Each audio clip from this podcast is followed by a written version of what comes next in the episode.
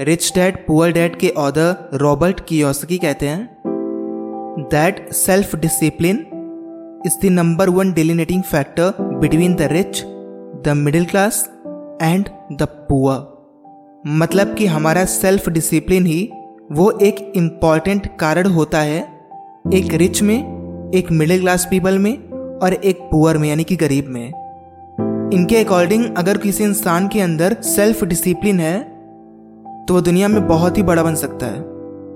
आज इसी self discipline के बारे में बात करेंगे। ऐसा माना जाता है कि सेल्फ डिसिप्लिन एक बहुत ही इंपॉर्टेंट स्किल है, जो हमारी लाइफ में होनी ही चाहिए। पर यह होती क्या है? सेल्फ डिसिप्लिन एक एबिलिटी है, एक योग्यता है, खुद को कंट्रोल करने की स्पेशली अपने इमोशंस को और अपनी डिजायर्स को कंट्रोल करने की। ये वो एबिलिटी है कि अगर हमें पता है कि वो काम सही है तो भले ही हालात बस से बदतर हो जाए, मैं वो काम करूँगा। ये वो एबिलिटी है अपने डिसीजंस और अपने कमिटमेंट्स पे स्टिक रहने की। फिर चाहे हमारे सामने कितने ही डिस्ट्रैक्शंस क्यों ना हो, हम वही करेंगे। पर कई लोग ऐसा मानते हैं कि अगर किसी इंसान के अंदर सेल्फ डिसिप्लिन है तो वो उसके साथ आता है मतलब जन्म से आता है। ऐसा नहीं होता। एक्चुअली में एक स्किल होती है, जो हम सीख भी सकते हैं और अपने अंदर लाने के बाद इसे इम्प्रूव भी कर सकते हैं। बस चाहिए क्या? प्रैक्टिस और पेशेंस लेकिन समय और इफर्ट के साथ इसे कोई भी डेवलप कर सकता है। अभी मैं आपको कुछ ऐसी हैबिट्स बताने वाला हूँ, कुछ ऐसी सिंपल हैबिट्स जो अगर आपने लगातार फॉलो की तो आपके अंदर भी सेल्फ डिसिप्लिन आ जाएगा। ध्यान से सुनना। Habit number one wake up early अगर आपको अपने अंदर सेल्फ डिसिप्लिन लाना है, खुद को डिसिप्लिन बनाना है तो सुबह जल्दी उठो, क्योंकि ये चीज़ आपको बहुत हेल्प करेगी। अब इसका डिसिप्लिन से क्या कनेक्शन है, उसको भी बताते हैं। होता क्या है कि जब हम लेट उठते हैं तो सबसे पहले हमारे माइंड में रिग्रेट आता है कि यार, आज फिर लेट हो गया। अभी आप सोचो जब आपका सुबह का टाइम जो आपका फ़र्स्ट टाइम होगा डे का, अगर वो काम में नहीं हैप्पीनेस में नहीं रिग्रेट में जा रहा होगा, पछतावे में जा रहा होगा तो आपका दिन कैसा जाएगा? तो अगर आपको अपना पूरा दिन बेस्ट बनाना है तो आपको अपनी सुबह को भी और ज़्यादा बेस्ट बनाना होगा। Number two establish a routine आपको अपने दिन के लिए एक रूटीन बनाना है अब ऐसा नहीं है कि एक दो मिनट या आधे घंटे लेट नहीं हो सकते, पर बनाना है, ताकि आपके दिमाग में सेंस होता रहे कि मुझे कब क्या करना है, मुझे कितने सारे काम करने हैं, और वो सारे काम कंप्लीट हो पाए। लेकिन रूटीन से होता क्या है?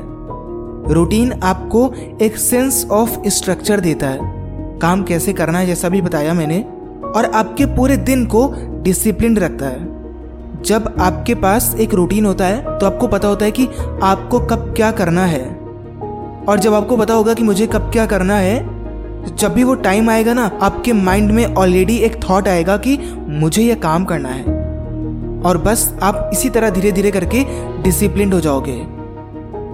नंबर थ्री सेट गोल्स आपके जीवन का गोल होना इंपॉर्टेंट है, क्योंकि वो आपको मोटिवेटेड भी रखता है और आपके पास कुछ होता है जिसकी ओर आप भाग सकते हो।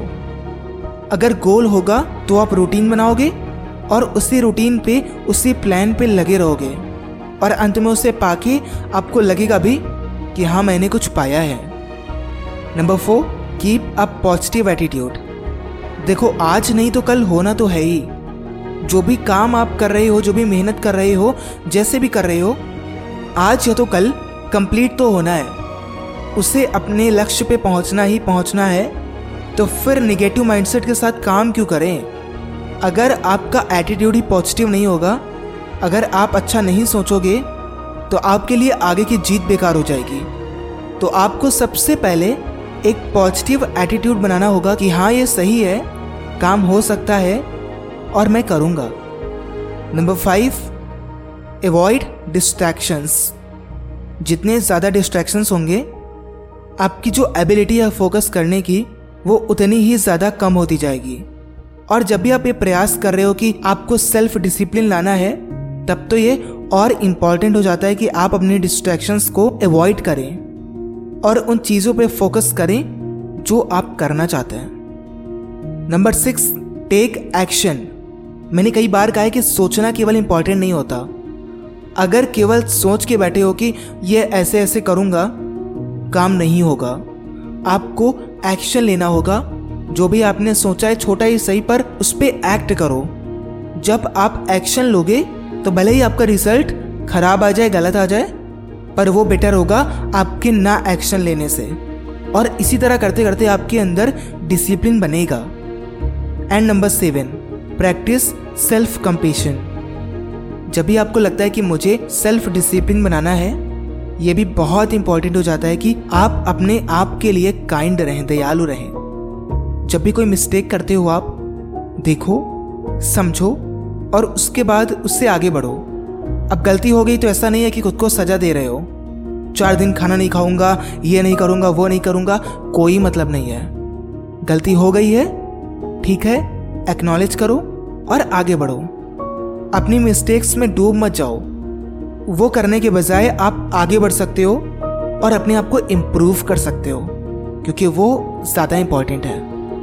अंत में केवल एक बात याद रखिएगा, जब भी आप ऐसा सोचो कि मुझे डिसिप्लिन रहना है, मुझे अपने अंदर सेल्फ डिसिप्लिन लाना है तो एक बात याद रखिएगा कि ये नेचुरली नहीं आएगा। इसके लिए आपका टाइम जाएगा प्रैक्टिस जाएगी। पर अगर आपको लगता है कि आप हार्डवर्क कर सकते हो तो आप कोई भी चीज़ पा सकते हो। तो सबसे पहले आपको सेल्फ डिसिप्लिन लाना पड़ेगा और उसी के साथ जब आपके पास सेल्फ डिसिप्लिन आ जाएगा तो आपके लिए इस दुनिया में कुछ भी मतलब कुछ भी पॉसिबल है। याद रखिएगा। Until then be unstoppable